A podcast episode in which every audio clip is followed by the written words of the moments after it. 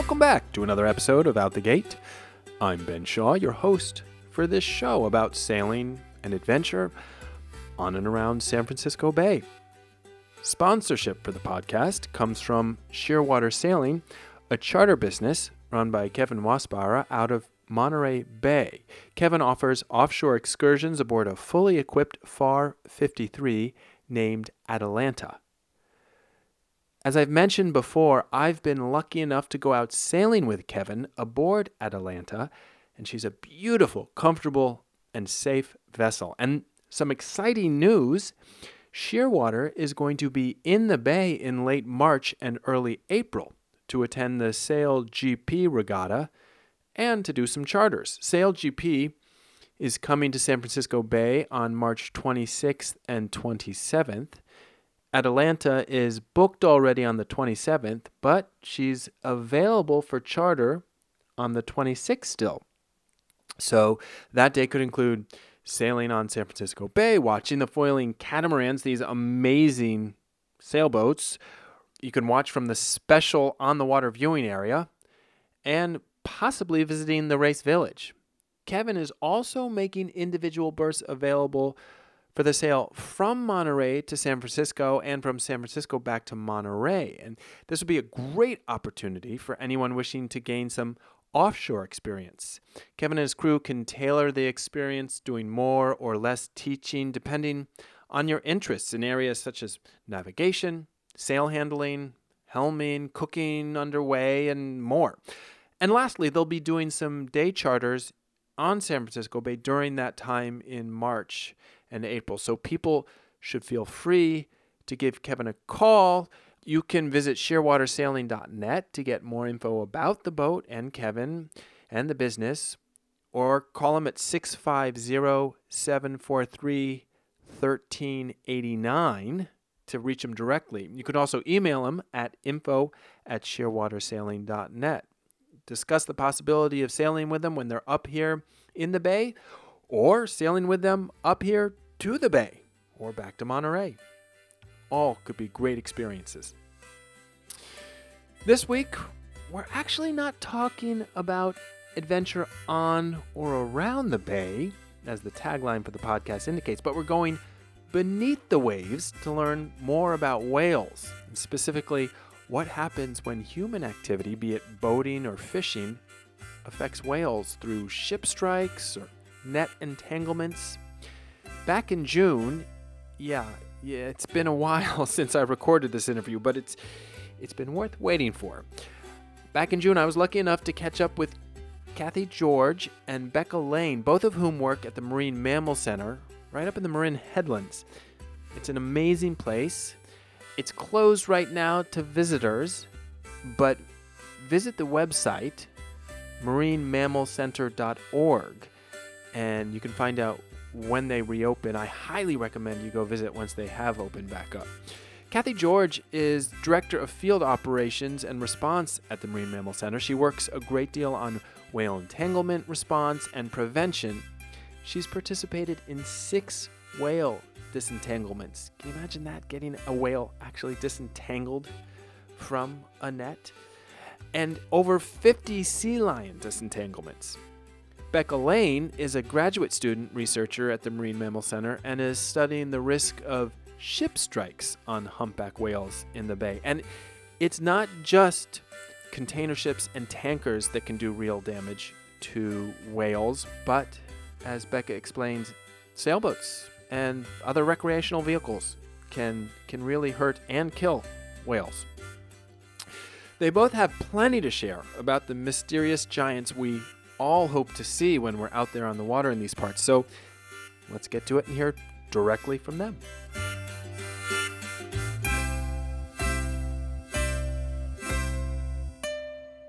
My name is Becca Lane. I'm a graduate student at San Francisco State Estuary Ocean Science Center and Dr. Ellen Hines Lab. I'm studying the risk of ship strike to uh, humpback whales in San Francisco Bay. And as part of my project, I'm working with the Marine Mammal Center and the Cetacean Field Research Division as a graduate student researcher. Hi, I'm Kathy George. I'm the Director of Field Operations and Response at the Marine Mammal Center My team leads rescue and response along 600 miles of California coastline from San Luis wow. Obispo County up through Mendocino County. We also participate in large whale entanglement response and prevention efforts. And we oversee the cetacean field research work that we do at the center. Wow, that's very cool. So you, you're both involved with the Marine Mammal Center in Marin. Do you work together much? Um, you, you mentioned whale entanglements. I know, Kathy, do you respond ever to whale strikes? Um, I have helped with whale strikes and with necropsies, which are animal autopsies in the past. And I lately I've been a boat transport driver to get the scientists out to the necropsy sites if they are not accessible via land. One of the reasons I really am interested to talk to you both is because whale strikes just seem to be in the public eye like they haven't been before. There have been so many over the past few months. Is that a result of there being more, or is it just something that people are paying attention to more now? I'll go ahead and jump in on this one. And then, Becca, I want to hear about your research that you're doing and your project. But um, we have had a lot of reports of dead whales since April. The Marine Mammal Center has responded to 14 different whales since April 1st. Um, there have been a couple reports that have come in additionally in the last week or so that we're waiting for the whales to get ashore. The whales are also under what's called an unusual mortality event.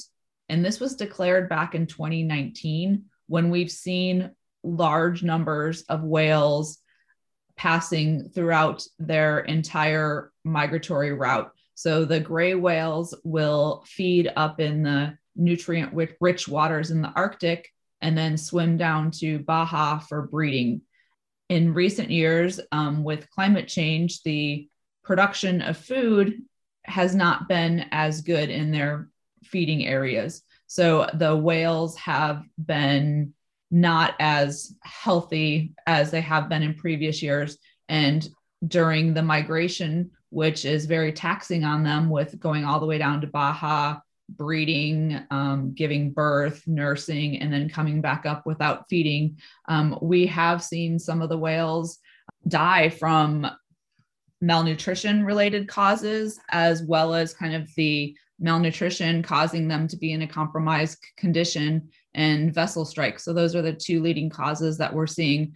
But fortunately, in 21 in this year so far, there have been fewer numbers of of whale deaths throughout the entire migratory route compared to the numbers we were seeing back in 2019 and 2020. So um, that's a good sign for the species overall, but it is a concern here for our area because we have seen so many locally. And Becca, this is something that you that you're studying in particular is whale strikes. How did you get interested in that and what aspects of whale strikes are you actually looking into? Absolutely. Um, well, as long as I've been um, interested in in humpback whales, which has been forever. Um, I've been particularly interested in in human caused threats to them, and so uh, ship strike and entanglement was always something that I wanted to study when I went off to grad school. And a few years back, I went to an American Cetacean Society meeting about I think four or five years ago in Monterey Bay. And I met some of these folks that I work with now at the Marine Mammal Center who were telling me, you know, this is crazy. We have humpback whales inside San Francisco Bay. And of course, this light went on that San Francisco Bay is this extremely urban area. It's a huge area of commerce, you know. So uh, this is kind of a unique opportunity or a unique situation where uh, we have tons of ships and then also whales overlapping in space and time. So I'm particularly interested in humpback whales in San Francisco Bay and, and how they overlap and the, the risk of ship strike to them. So, are humpback whales the species that's primarily being impacted by ship strikes? Impacted is probably the wrong word to use there, but um, being hurt by ship strikes in the Bay Area. And is that also true worldwide, or is it different species in different regions? Mm, that's interesting. Yeah, it, it is different species in different regions, kind of depending on that level of overlap. But here in the Bay, uh, like Kathy was saying, we had gray whales that came in in 2019 and spent some time in the Bay uh, in the spring.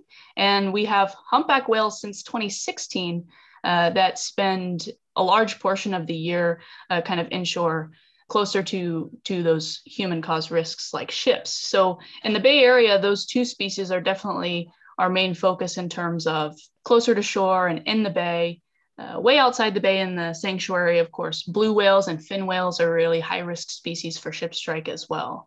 If you think back historically it's it's very unusual that we have whales in the bay right now. It used to be such an anomaly like think Humphrey the whale back in uh, 1985 and 1990. My, my wife talks about yeah. that. She remembers that as a kid. Yeah. exactly, exactly. And that was just, I mean, it was show stopping, right?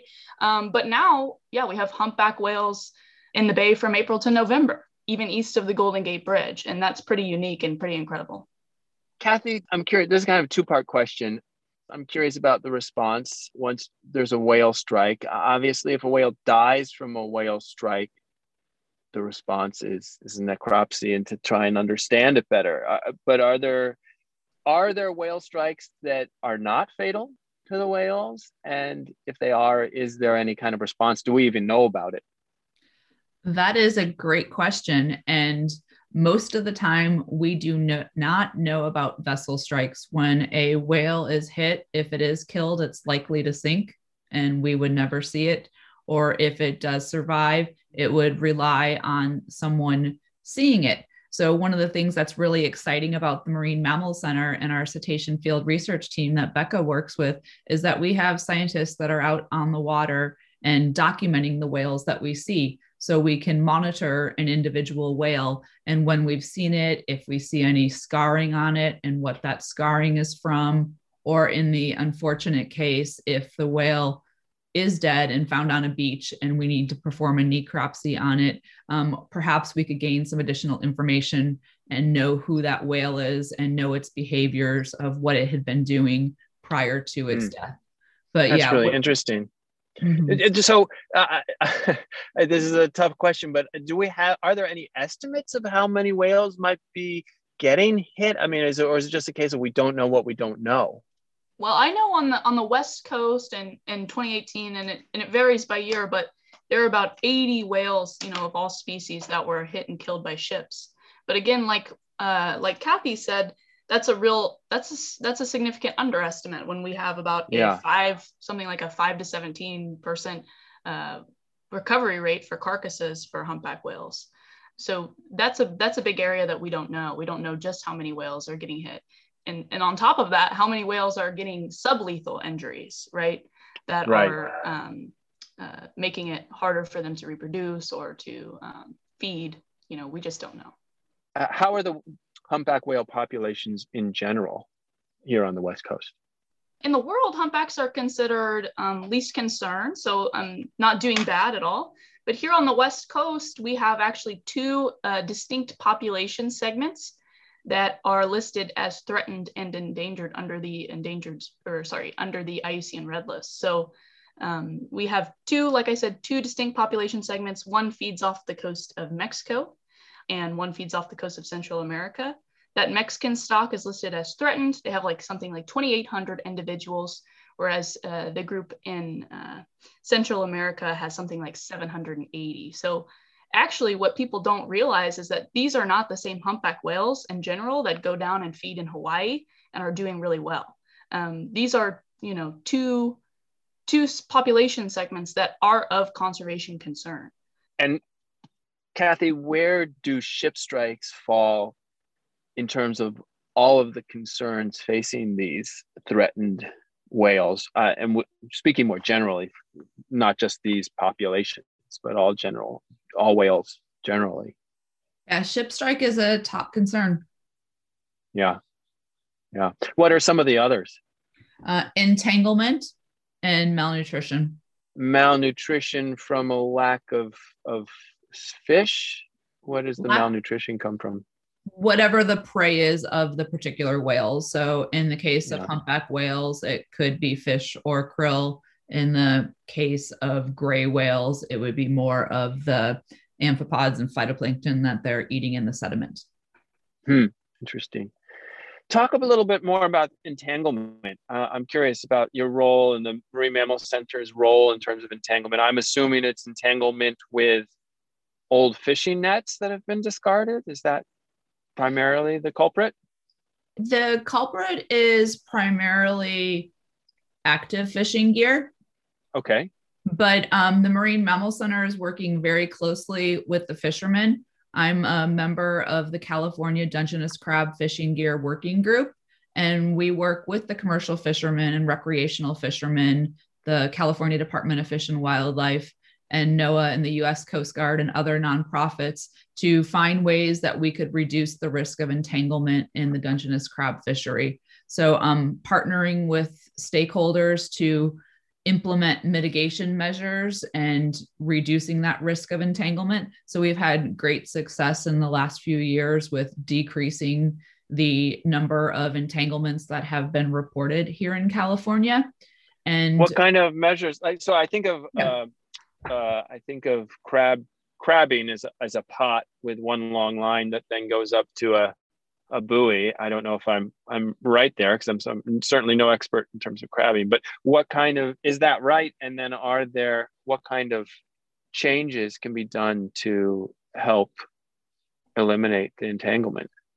Yeah, so um, you described crabbing very simply. There's a pot that sits on the bottom with a vertical line that goes up to one or more buoys. Um, three plus years ago, we worked with the fishermen to develop a best practices guide and how much line they should be using based on the depth they're fishing at. And Okay. shared that with all of the fishermen to try and reduce excess line in the water. And that was helpful. And we worked with the state to um, we're testing different types of gear different types of line um, we're testing to understand can we use electronic monitoring on boats to know where they are as a way to help reduce that risk of entanglement and recently we developed a program called the ramp which is the risk assessment and mitigation program where we looked at four different factors that could influence the risk of entanglement. Um, we looked at the number of entanglements that were being reported. We looked at the fishing dynamics. Is the season opening on time? Um, the opening is typically November 15th, which is when the whales should be heading out of our area towards their breeding grounds and reducing that overlap between the fishery and the whales. Um, we looked at marine life concentration. So understanding where the whales are um, and being able to share that information with the fishermen and looking at ocean conditions. What does it look like for their prey? Where are the whales likely to go? And we share, we review that information regularly with the fishermen and use that to kind of inform fishing efforts. And this past year, the department came out with regulations that included looking at where the whales are, as well as the number of entanglements, and have put in place measures to say when management action is needed to reduce that risk, such as close a particular area, fish with inside a certain depth, or other management action. And the department makes a recommendation, works with the working group. They collect all of this data around the marine life concentrations, around socioeconomic information, around the fishery, around entanglements. And the working group helps make a recommendation to the department and ultimately the director of fish and wildlife to inform his decision that he makes on the fishery. So this was the first year that these regulations have come into play and we had no entanglements during the fishery this year. There has been one reported since that time frame, but the Dungeness crab fishery has worked really hard to reduce that risk of entanglement. So proud to work with the fishermen. That's great to hear. That's great to hear. And Becca, on the uh, ship strike uh, side of things, mitigating that, what kind of changes can be made. I know that there's a move to to try and slow ships when they come into areas that are trafficked by by whales.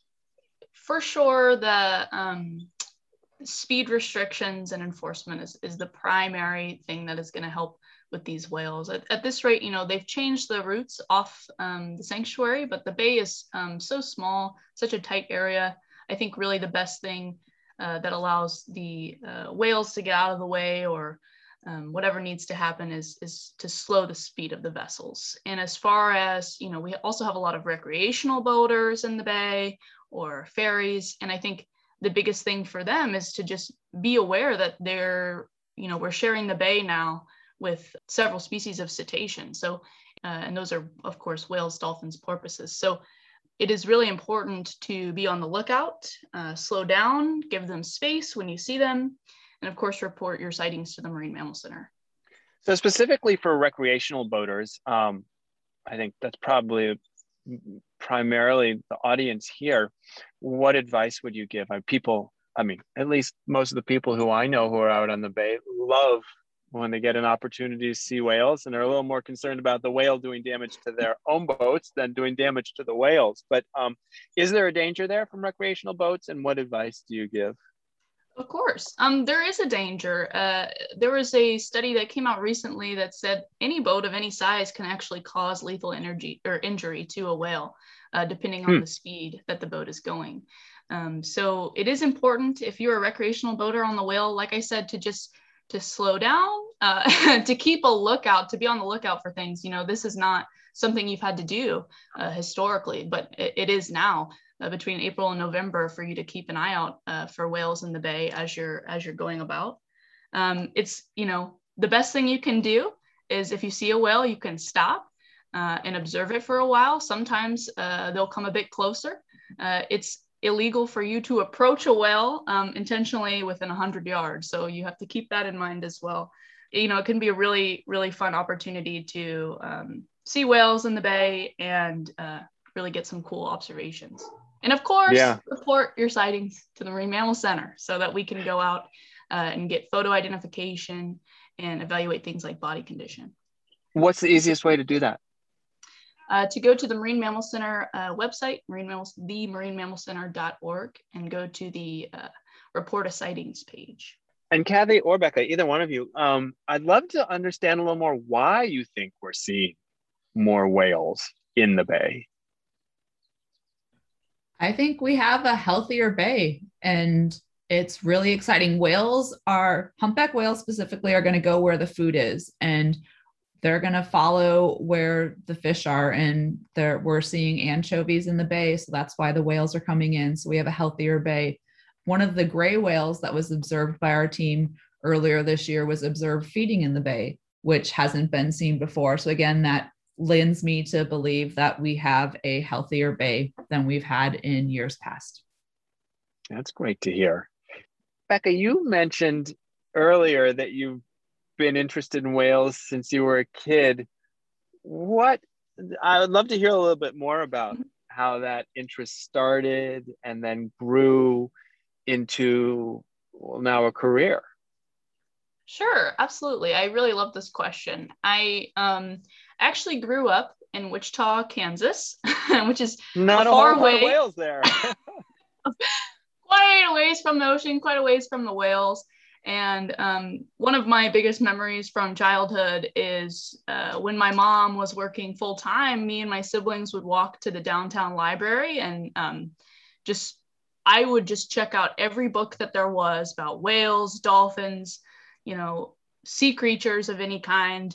And it was just so like magical and mythical to me because it was so far outside of my range of, you know, what I saw on a daily basis that I just became kind of obsessed. you know, it was a it was like kind of a little cute passion when I was a little kid.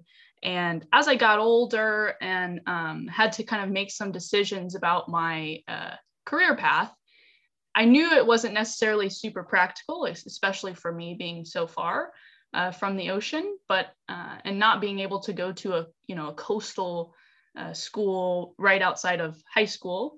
But I just decided this is what interests me the most and what I'm most passionate about. And so I'm just going to go do it. I went off to uh, Emporia State University, which is a small school in Kansas, really great field biology school. Got a really nice, well rounded biology education. But during that time, I worked really hard to find internships for research around the country. Eventually, kind of found my way into a marine mammal field by going to things like conferences, like that ACS conference I mentioned before, the American Cetacean Society. And the biggest thing is making connections. So I made some really, really helpful, useful connections during that time with people I work with now at the Marine Mammal Center. Um, and so it's been it's been pretty amazing. Sometimes I have to pinch myself because here I am doing, you know, exactly what my biggest dream was as a kid. So it's pretty awesome. That's very cool. And Kathy, how about you? How did you get interested and then involved? I came from the Midwest. So I, very similar to Becca, did not have the ocean and whale environment to grow up in, but always was attracted to it. I moved out here after college and I was actually working in high tech and lost my job during the dot com bust and was just contracting at a position and not really satisfied with the work that I was doing. And I learned about this place called the Marine Mammal Center up in Sausalito, California, which is the world's largest marine mammal hospital.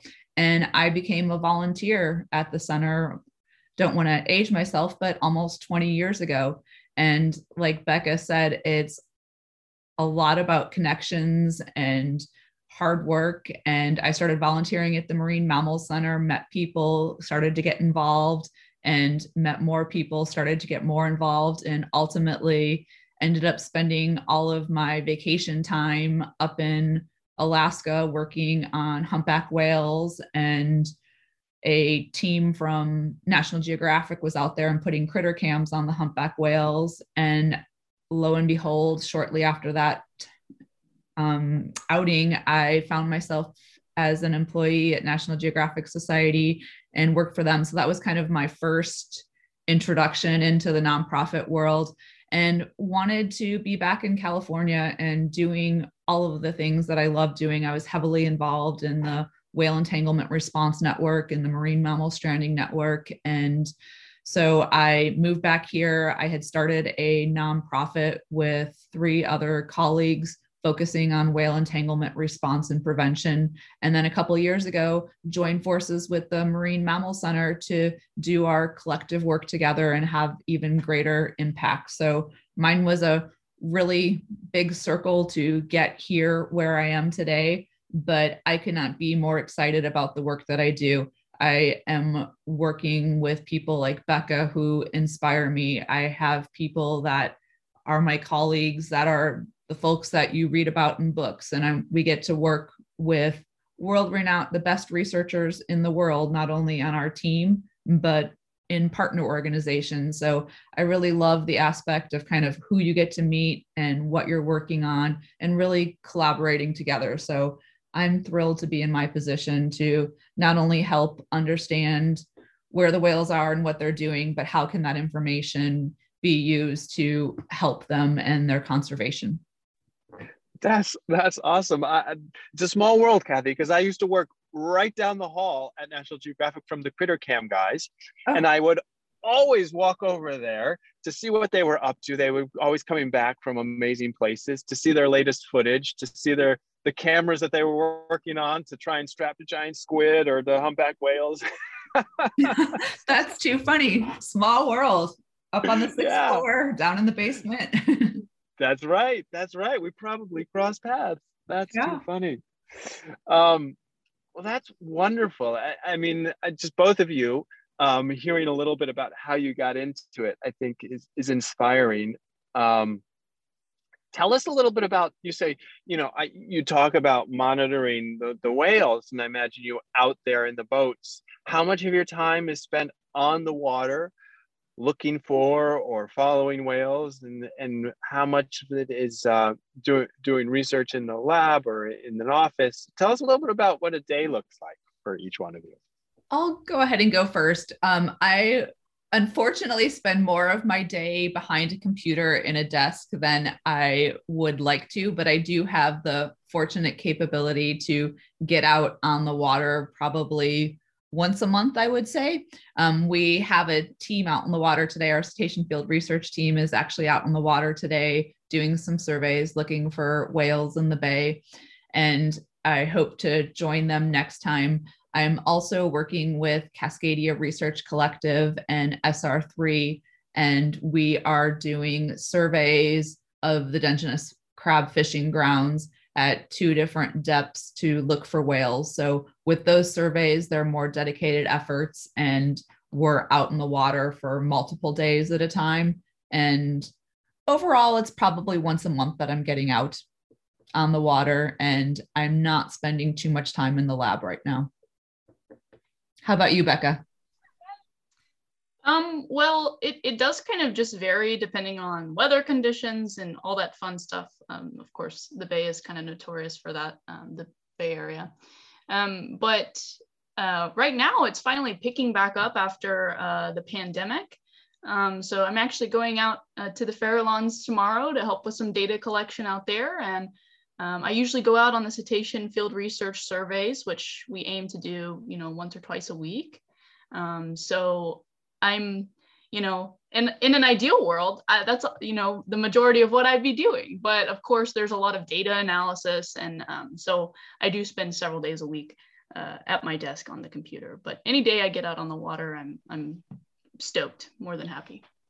What else would you like people to know about about the whale research or about whales? Maybe I could describe my research project. Please. Okay.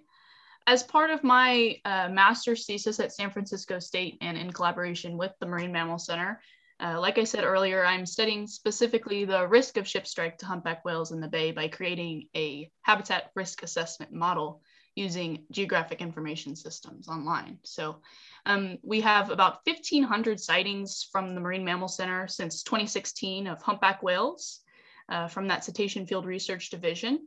Uh, and then we have a bunch of vessel data, and our vessel data comes from two sources. So the first is from something called Automatic Identification Systems, or AIS, which I'm sure a lot of um, our listeners who spend time on the Bay are actually familiar with.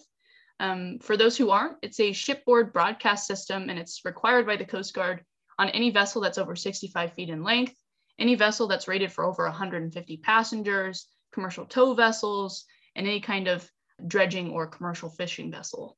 So AIS is actually open source data. It's available online at marinecadastre.gov. But in addition, like we've discussed, there are also a ton of recreational vessels in the bay. Some of them do carry AIS, but they're not required to. So uh, we were able to fill that gap by collaborating with the Anthropocene Institute, Brendan Tuffer and Samantha Cope. And we've deployed a marine monitor or an M2. And this sits on shore and it uses AIS, but it also uses off the shelf marine radar, as well as a high definition camera. And it can track any vessel that comes in or out of the bay within a line of sight. And so we went through a really extensive permitting process to get this M2 stationed at the entrance of the bay. Um, it's right near the Point Bonita Lighthouse. So if you've been uh, to the lighthouse anytime uh, since January, if you're walking down, uh, to the right, there's a big trailer with solar panels on it, and that's our M2. It's uh, working overtime to monitor those vessels that come in and out of the bay. So I'll be using that data and the vessel data to analyze the overlap between whales and vessels and also create that risk assessment model. And this will kind of show something that looks like kind of like uh, hotspots of areas that are of highest concern in the bay and also in the exclusion zone that's right outside the sanctuary. And this is going to be used to inform management and inform stakeholders about next steps we should do to protect whales in the bay. Fascinating. Fascinating. And then hopefully by identifying those hotspots can make effective regulation that can help reduce the risk. That's the goal. Kathy, anything else that you that you'd like to mention? Yeah, no, I think one of the things that's really exciting about the center's work right now is really our ability to understand the individual whales while they're alive to ultimately if they do die. So, um, whenever anybody is out in the water, like Becca said, if you do see a whale, that's really cool. Get a photo of it from far away and report it to the Marine Mammal Center. The Marine Mammal Center is out there doing surveys as well. And we're sharing whale sightings with the US Coast Guard to have them send out an alert to boaters on the water to be aware that there's whales in the area to help reduce that potential for any collision. And if anybody does see a injured or sick marine mammal, in addition to a whale, a sea lion or a seal, you can call 415 289 SEAL, and that's the Marine Mammal Center's rescue hotline and Very we can cool. send out a team to respond. And for anybody in the Bay Area who hasn't been to the Marine Mammal Center, uh, I, you there are tours, right? I, have actually been and, and, volunteered once doing the glamorous work of, of cutting up fish and squid. I think for for the uh, mammals there in the kitchen, but it's it's really a, a fascinating place, and um, there's a little little shop, and and I think there Am, am I right that there are tours, Kathy? There are uh, things have changed with the pandemic. We're currently sure. we're currently closed to the public, so pay attention to our website for the opening date. And we and you're right right there near Rodeo Beach up in the headlands, correct? Exactly. It's a beautiful spot. Come for a hike, go hang out on the beach, come check out the hospital. It's a great spot. A little noisy at times with all the barking going on, but uh, it's worth it. Becca and Kathy, this has been wonderful, very educational. I really appreciate it. You guys are both doing incredible work and such an exciting time to be on the bay in the Bay Area with, with whales and other marine mammals uh, coming back in in force in the bay. So thank you. Thank you, Ben. Thank you, Ben. I do want to say too, if anybody's interested in kind of keeping um, keeping tabs on my research project and seeing how things are going in the Bay, I do have a science communication Instagram, and it's at oh. Whales of Oz. Um, so feel free to follow me there and and kind of learn more about what I'm doing as well. Whales of Oz. Yeah, it's supposed to be kind of a cute little nod to the Wizard of Oz, but I don't know. No, I love it. I love it. I just wanted to make sure that people got it. So Whales of OZ. Um, good. Yeah, follow that. Uh, and I will post on on the Out the Gate Instagram uh, uh, uh, a nod to that so people can find it. And um, I'm sure the Marine Mammal Center uh, has some social media going on too. So we'll we'll link to that as well in, in the show notes. So um, great and follow the whales. Yes. Thank you so much, Ben. That wraps up this episode. I hope you enjoyed that interview and learned a little something too. And you can find out more about whales, dolphins, seals, sea lions, and more marine mammals, and even get involved helping all those creatures at the Check it out. If you want to reach me with thoughts or comments, you can find me on Instagram at OutTheGateSailing or email me at OutTheGateSailing at gmail.com. I'm Ben Shaw, host and producer of the show, and until next time, smooth sailing.